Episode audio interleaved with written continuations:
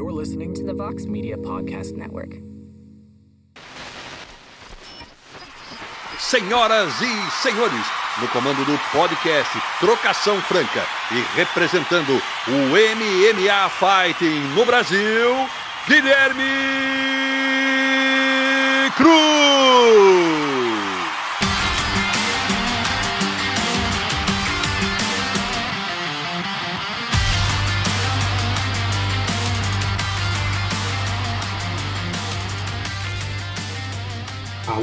Fã de luta, bem-vindo ao 45º episódio do podcast Trocação Franca, a sua casa sobre MMA nessa imensa podosfera. Eu sou o Guilherme Cruz, correspondente do site americano MMA Fire no Brasil, e estou de volta nessa quarta-feira na companhia de Davidson Figueiredo, campeão dos monstros do UFC que está cheio de novidades na carreira. Tudo bom por aí, meu amigo? Obrigado mais uma vez pela visita ao podcast. Cara, as coisas aqui em São Paulo, desde que eu cheguei, não param. Todo o tempo correria total, meu irmão. Isso é bom, eu gosto disso, entendeu, cara? É, eu sempre falo que eu gosto de estar fora da zona de conforto, porque quem trabalha, meu irmão, o sucesso alcança. Com certeza, cara. Primeiro, sobre, exatamente é sobre isso, né? Sobre essa mudança para São Paulo, integrando agora a Academia Chutebox Diego Lima. A gente já conversado, tipo, a gente conversou, você tinha revelado aí que estava nessa conversa, que tinha nos seus planos de, de se juntar à equipe, de fazer alguns treinos aqui, não era a ideia definitiva ainda de se mudar para São Paulo. Como é que foi essa primeira experiência e a decisão de, de, de fato, trocar, é, de ir a São Paulo de Malicuia para treinar de vez com o Chaves?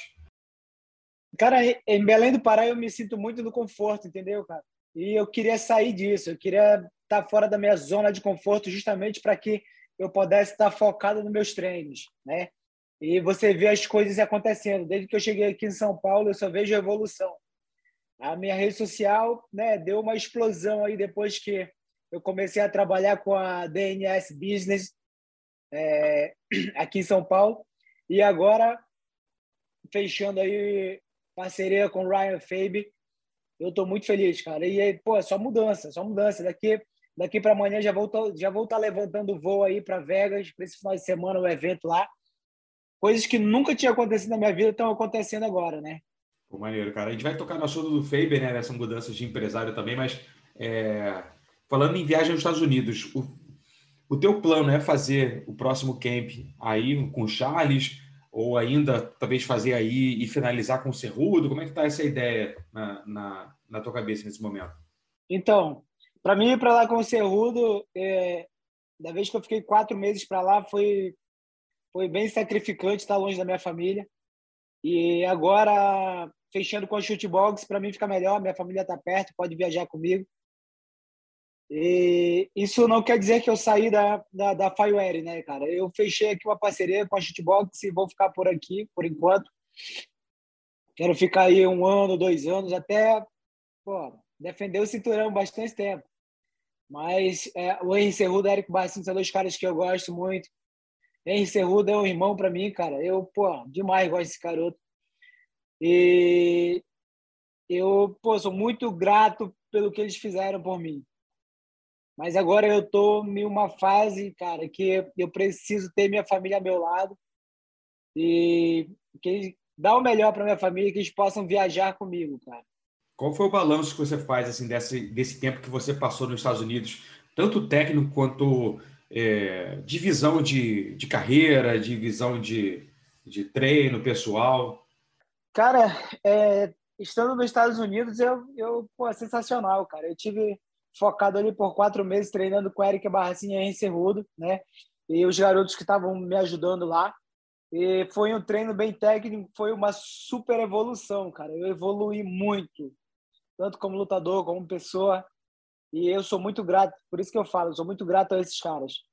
Mas hoje, cara, pô, infelizmente eu tenho que estar aqui no Brasil, cara, próximo da minha família, é, treinando aqui na shootbox, que os caras têm um treino muito bom, bem qualificado, já treinei com eles. Mas eu não descarto a possibilidade de chamar o Henry Cerrudo para vir fazer parte do meu camp, ou o Eric Barracinha, entendeu? Eu quero ter um dos dois junto a mim, cara. Dessa primeira experiência aí, claro, tá, tá no começo ainda, primeiros dias treinando na shootbox, é, mas pô, conhecendo o Charles e vendo o sucesso que ele tem no UFC, como é que você acha que isso te prepara para evoluir como lutador para a tua próxima defesa de cinturão, que tudo indica que vai ser contra o vencedor do Breno Moreno e o Caicara França. Exato. Então, eu quero ter uma evolução muito grande, principalmente agora treinando né, no mesmo lugar com o Jair Brooks. Ainda não tive a oportunidade de fazer o treino com ele também, mas é, eu vou ter muito tempo para isso. Agora que faço parte da família, né, irmão? E é só sucesso, cara. Família, os caras me abraçaram e a gente sente energia positiva estando junto a eles. E vamos junto nessa caminhada aí, defender muitos títulos do UFC em nome de Jesus, cara. É só crescer aí junto com a Shootbox. E também quero mandar um forte abraço para minha família em Belém do Pará, né? A Tim Figueiredo, que é a minha academia. Tem muitos jovens talentos lá também. Essa galera aí não para. Meu irmão tá lá à frente da, da equipe. E toda chutebox, mas o coração também está lá na da Figueiredo. Mas é isso, cara. Eu tenho que ir em busca do meu sucesso, tenho que sair da minha zona de conforto. Lá é minha empresa, eu não quero estar próximo a ela, eu quero estar distante, focado nos meus treinos.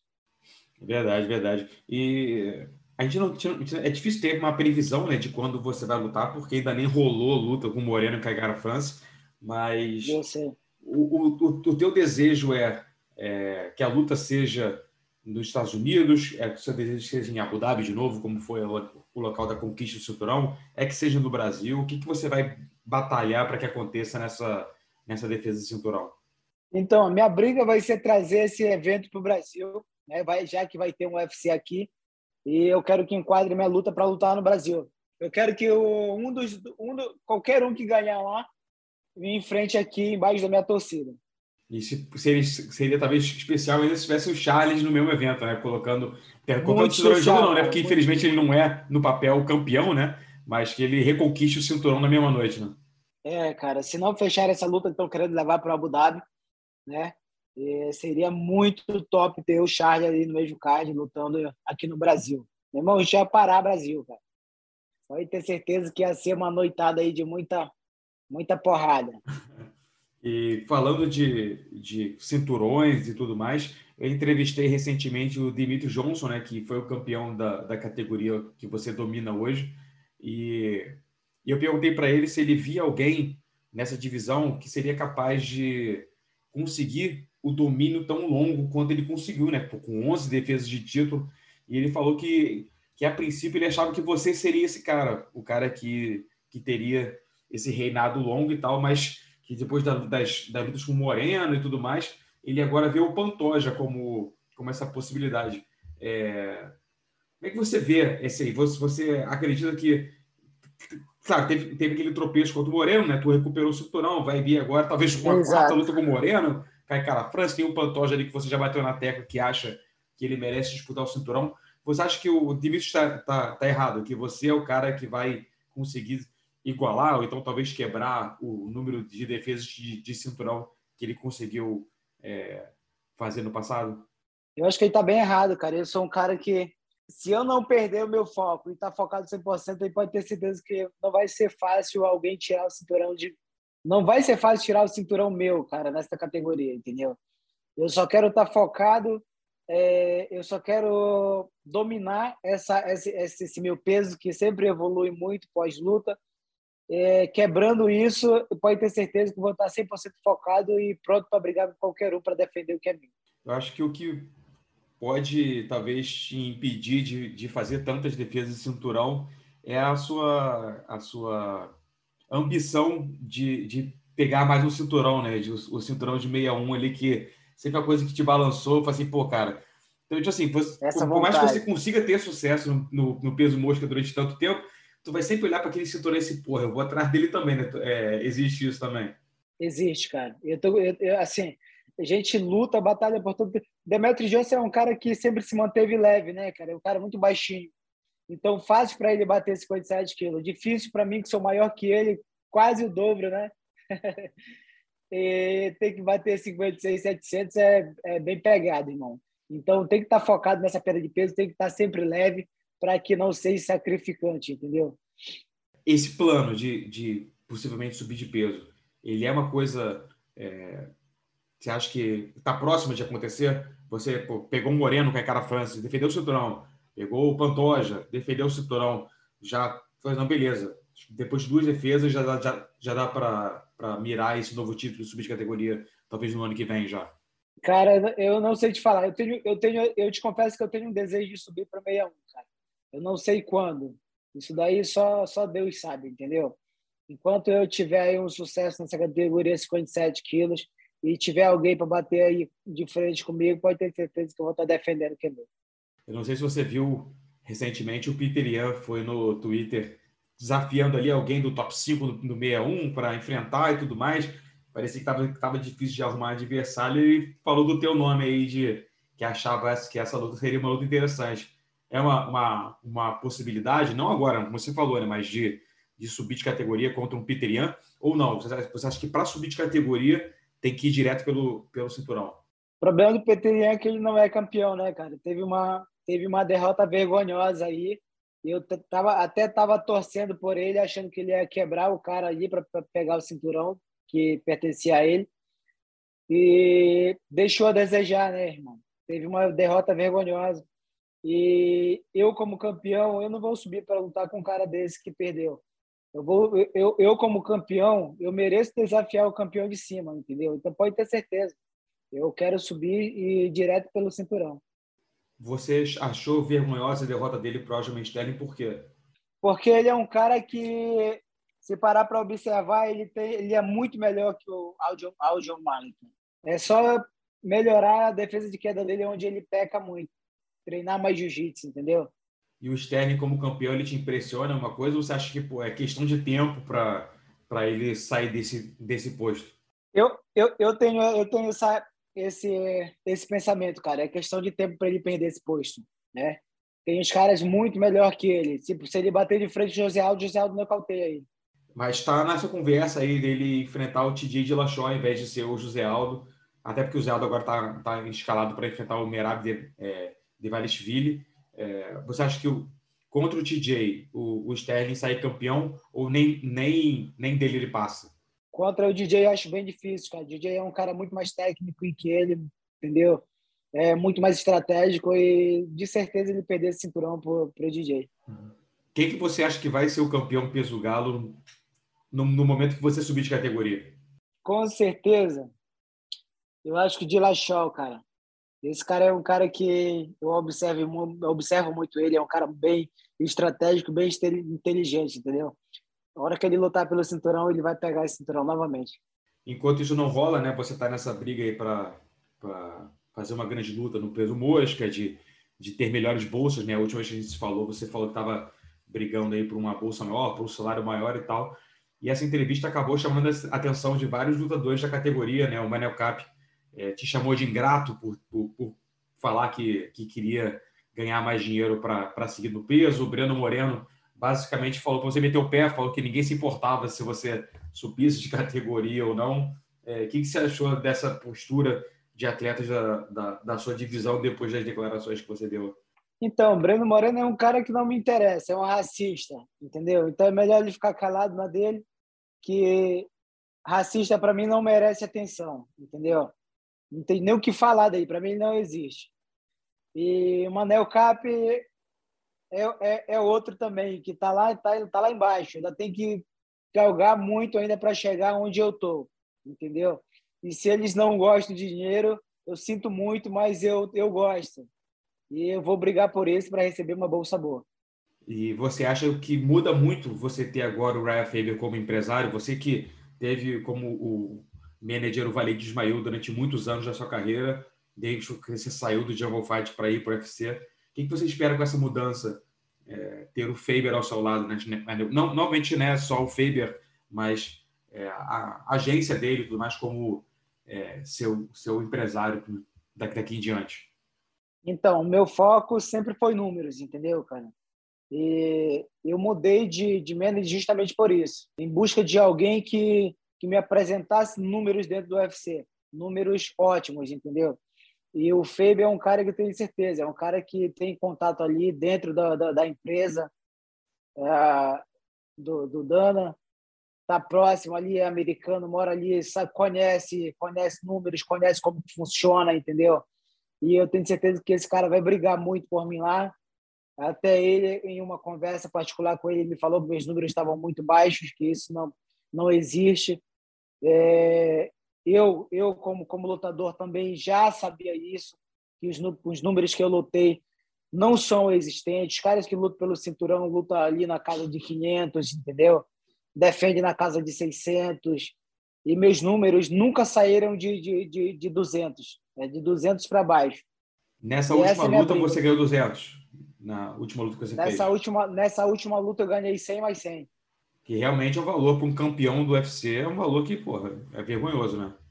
Um, Total. um campeão do UFC merece Total. muito mais que isso, né? Ainda mais com o, o quanto você Total gera vergonhoso. por evento, né? Total vergonhoso. Eu lutei por 100, eu não sei se foi 100 mais 100 ou 100 mais 50, alguma coisa assim, cara. Uhum. Eu lutei. Eu sei que foi bem baixa a bolsa. Sabe, uma parada ali no desespero para me lutar pelo cinturão mesmo. Mas mesmo assim, para lutar pelo cinturão, eu sei que, que, que é uma bolsa boa, entendeu? O cara lutar pelo cinturão. E você acha que o Faber, dada a experiência que ele teve é, como lutador, né? Pô, o cara foi um dos maiores nomes da história entre os levinhos, né? Lá no EC e depois no UFC. Sempre que lutava, eram lutas importantes, lutas grandes.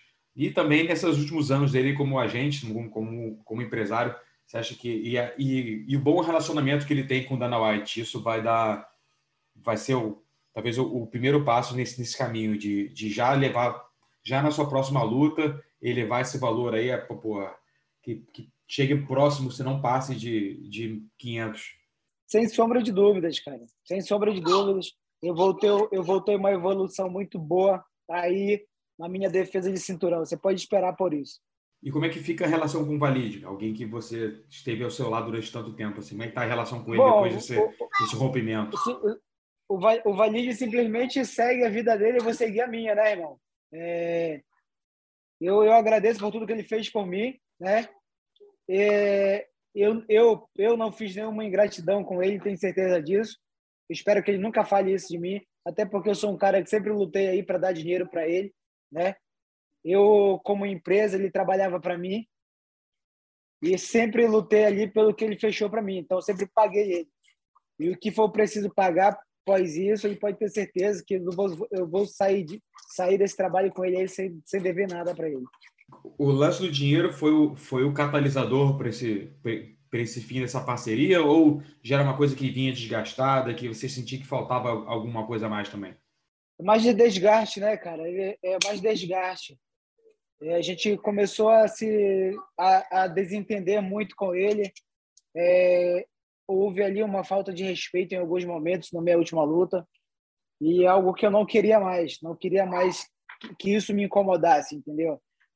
E eu preferi que ele seguisse aí a vida dele e eu deixar ele seguir a minha para cá, ficar ficar aí uma paz. Uhum. Quando você diz falta de respeito, era o, o que que rolou? A gente teve algumas discussões, discussão ali, né, cara? Principalmente é, questão de ah, Deixa eu pensar aqui para não falar besteira, né, irmão? Na hora do campeonato não pode falar besteira. Mas a gente sempre, cara, brigou com o Valide, cara. Sempre brigou com o Valide. Eu criei desconfianças dele, entendeu? Não tenho nenhuma prova, nem vou falar o, o que, mas sei lá, é, ele se tornou um cara que eu não confiei mais. E isso é ruim demais, cara. Quando você não confia mais em alguém, você para não se machucar, para não acontecer nada sério, a gente prefere afastar, entendeu? Imediato. Uhum. E nessa relação, você faz uma meia-culpa, você acha que teve, existiam, aconteceram coisas que você poderia ter agido diferente para talvez ter uma relação melhor ou, ou não? Você acha que você fez o que estava ao seu alcance, fez o que você deveria ter feito ao longo desses anos de parceria? Realmente eu fiz o que estava ao meu alcance, cara. É. É... Simplesmente, cara, é foi, foi a, a gota d'água, né, irmão? A última luta a gente brigou bastante, discutimos aí. E eu falei para ele pessoalmente que pós-luta eu ia, eu ia sair dele, entendeu? Ia terminar aí esse trabalho nosso, essa parceria, que não daria mais certo. Só queria seguir minha vida para que a gente não discutisse mais, não brigasse. Ele é, ele é manager do meu irmão, né? E meu irmão se sente bem com ele. Eu também não me meto no trabalho dos dois. Eu quero seguir só a minha, cara. Quero seguir a minha e ir em busca de melhor para mim. E só para a gente fechar, cara, agora nessa vida nova em São Paulo aí, treinando com o Charles do Bronx, como é que como é que foi essa primeira experiência aí de pô, treinar com o cara? Você sempre exaltou, né? O cara tem uma trocação muito boa, tem o jiu-jitsu que é fora de série. Como é que foram as primeiras experiências no tatame com ele? Para te falar, eu não tive assim treino junto com o Charles. Eu treinei a primeira semana, é, eu tive aí um, umas dores no joelho no treino, aí fiquei aí umas duas semanas já parado para deixar o joelho recuperar. E só conversamos, conversamos muito, falamos aí de, de processos que deixam o cara é, com a saúde em dia, né? Recupera as lesões bacana. Eu sou um cara que vem lesionado aí da mão da última luta, graças a Deus está melhorando. E mas eu espero logo que a gente que, que a gente possa treinar junto, que a gente possa ter mais contato, que a gente possa conversar mais, né, irmão? Eu tô indo para Vegas agora, essa última final de semana aí, desse evento que vai ter, e lá a gente vai estar junto, vamos trocar ideias se Deus quiser. Maneiro, cara. E só para fechar, nessa expectativa, como você falou, né, de do UFC tentando marcar essa luta dele com o Mahachev em Abu Dhabi, ele, ele querendo puxar para o Brasil, é, mas analisando a luta no vácuo, assim, né, não importa onde aconteça, são dois caras que têm, são excelentes lutadores. Como é que você analisa esse confronto de estilos, cara? O Mahachev com aquele jogo, é, porra, característico ali do Habib, né, aquela mesma escola de, porra, botar para baixo, de amassar. E, por outro lado, tem o Charles que está cada vez melhor em pé, e tem um jiu-jitsu muito bom, tanto por baixo quanto por cima. Está em pé, o cara, não importa a posição, ele sempre está atacando ali para finalizar. Como é que você, como um estudioso da luta, vê esse confronto entre os dois? Cara, eu quero muito que o Charlie coloque o jiu-jitsu dele em dia para lutar com esse cara, né? A trocação, de certeza, vai afiado. Mas se o Makachev botar para baixo ali, eu quero ver o Charlie brimbolando com ele, como sempre ele faz nas lutas dele. E eu quero que ele finalize esse russo, cara. Eu quero, quero que ele, quero que ele honre o sangue brasileiro, entendeu? E traga esse cinturão para cá. Você acha que se ele pegar o Mahachev e finalizar, ele, ele traz o Habib de volta da, da aposentadoria? Ah, cara, com certeza, né? Os russos eles são muito irmãos. Quando bate num, o outro quer lutar, entendeu? E isso vai ser uma boa. Isso vai ser uma boa. E o Charles do Bronx é o cara para parar o Habib, uma, uma, coisa que ninguém conseguiu fazer, decifrar o jogo do Habib. Você acha que o Charles é esse cara? Ele tem um jiu-jitsu muito bom, né, cara? O, o, ele melhorou bastante do jiu-jitsu, mas o Charles aí vem, cara. É o momento do Charles, né, irmão? É o momento do Charles, que é o momento do cara. E quando o momento do cara tá em dia, meu irmão, não duvide que tudo pode acontecer, irmão. Ele chega lá e bota para quebrar. Com certeza, meu. obrigado demais pelo seu tempo mais uma vez. É sempre um prazer conversar contigo. E tô, estou no aguardo aí dos próximos passos. O Davidson 2.0 treinando com o Charles do Bronx. Novos passos da carreira aí, irmão. Obrigado demais aí e, e boa sorte nesse próximo passo. Negociação, tomara que fique com o bolso cheio aí. Show, obrigado a você, meu irmão. Forte abraço. E na sessão Fight Week, com entrevistas mais curtas e focadas especificamente nas lutas dos próximos dias, eu converso agora com Caio Borralho, que enfrenta Armin Petrosio, uma pedreira do peso médio, no UFC desse sábado em Las Vegas.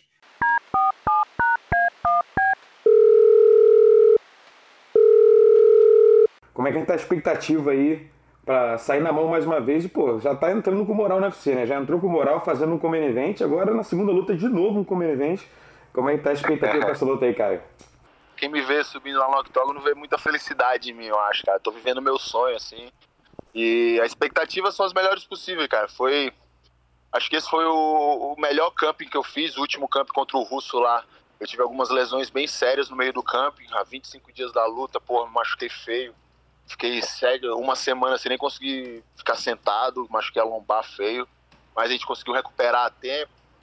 Mas eu sinto agora a expectativa de um nocaute ou finalização, cara. Eu sinto que é uma repetição de ciclo, assim.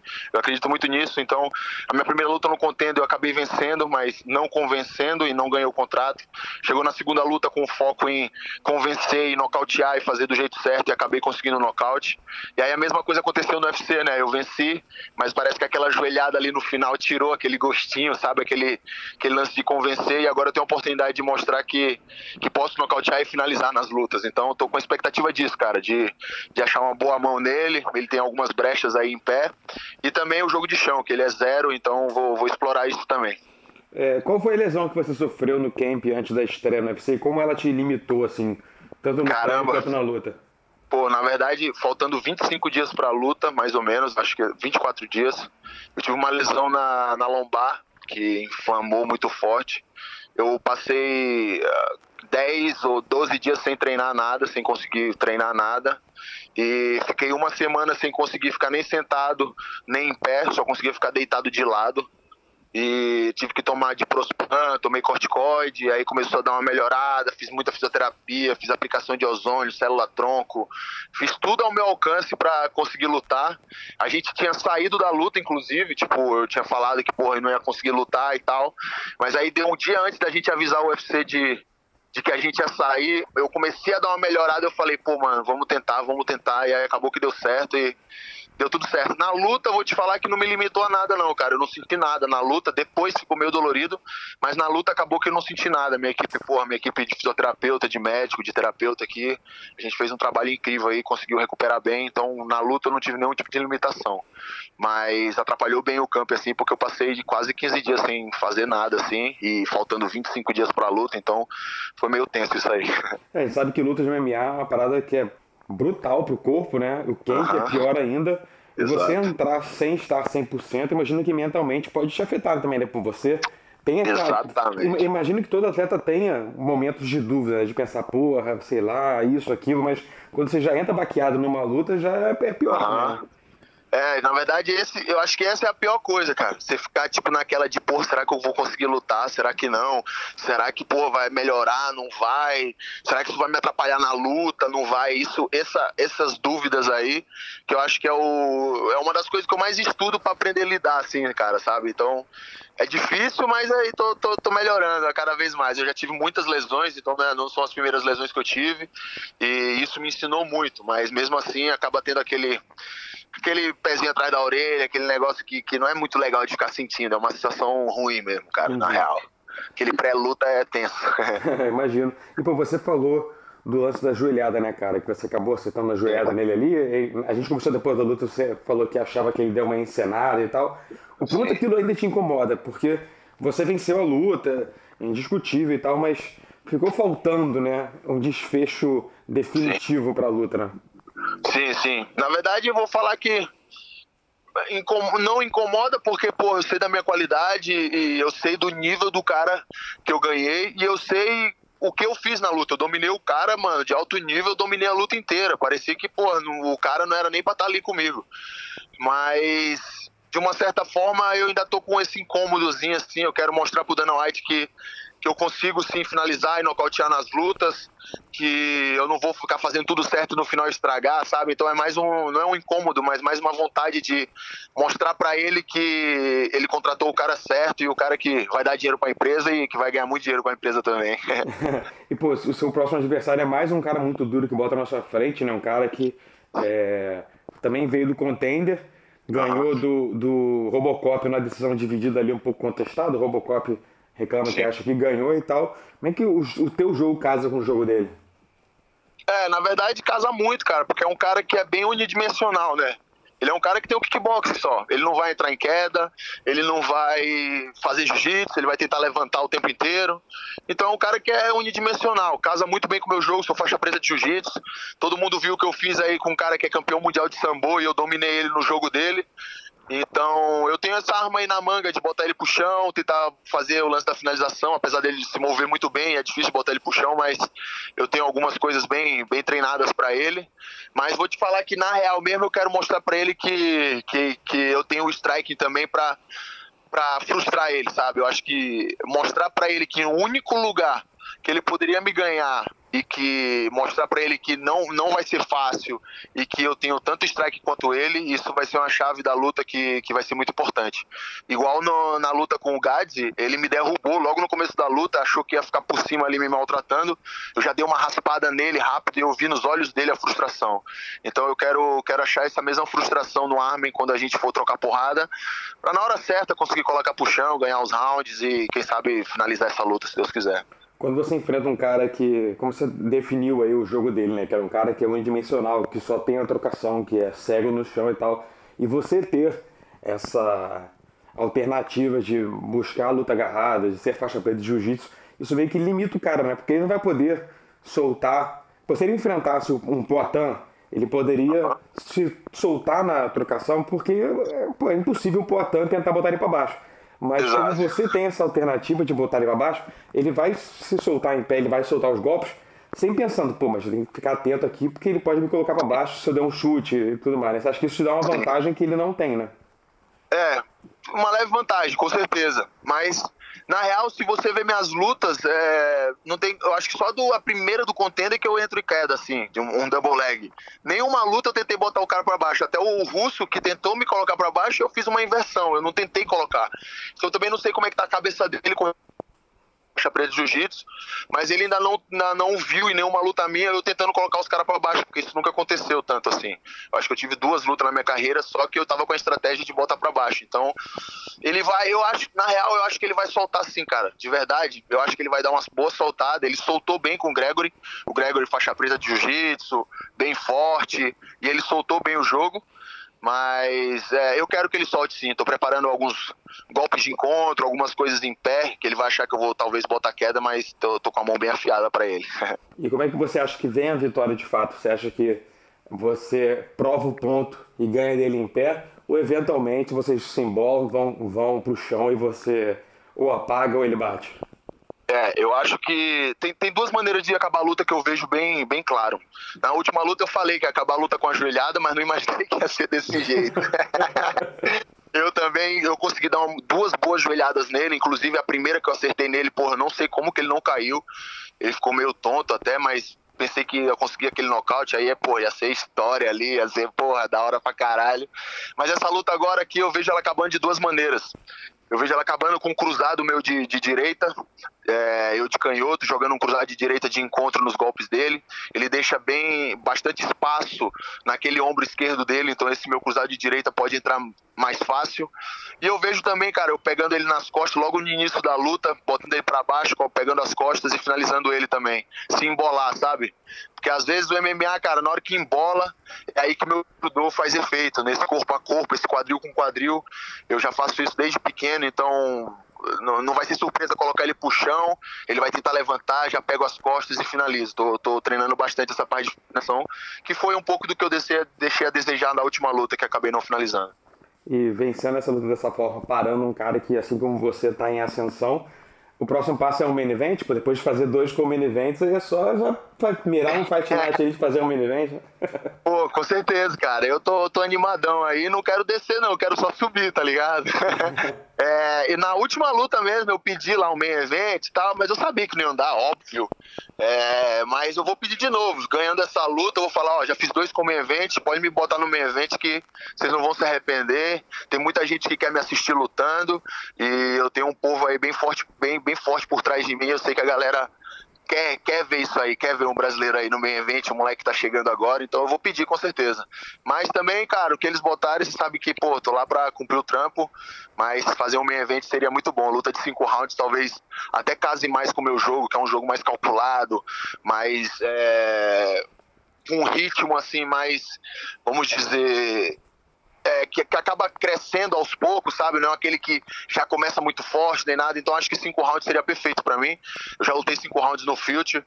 Foi uma aula de MMA, foram cinco rounds dominando o cara em pé e no chão. Então eu vou estar tá pronto para esse meio evento aí quando chegar a hora, com certeza. A gente fica por aqui com a edição dessa semana do podcast, agradecendo demais a companhia do Davidson Figueiredo e Caio Borralho, e claro, ao amigo ouvinte pela companhia de sempre. O Trocação Franca vai ar toda quarta-feira no Spotify, iTunes, Google Podcast e nas principais plataformas onde você escuta seus programas favoritos. Não se esqueça de compartilhar esse link com seus amigos e fique ligado que na semana que vem tem muito mais. Fui!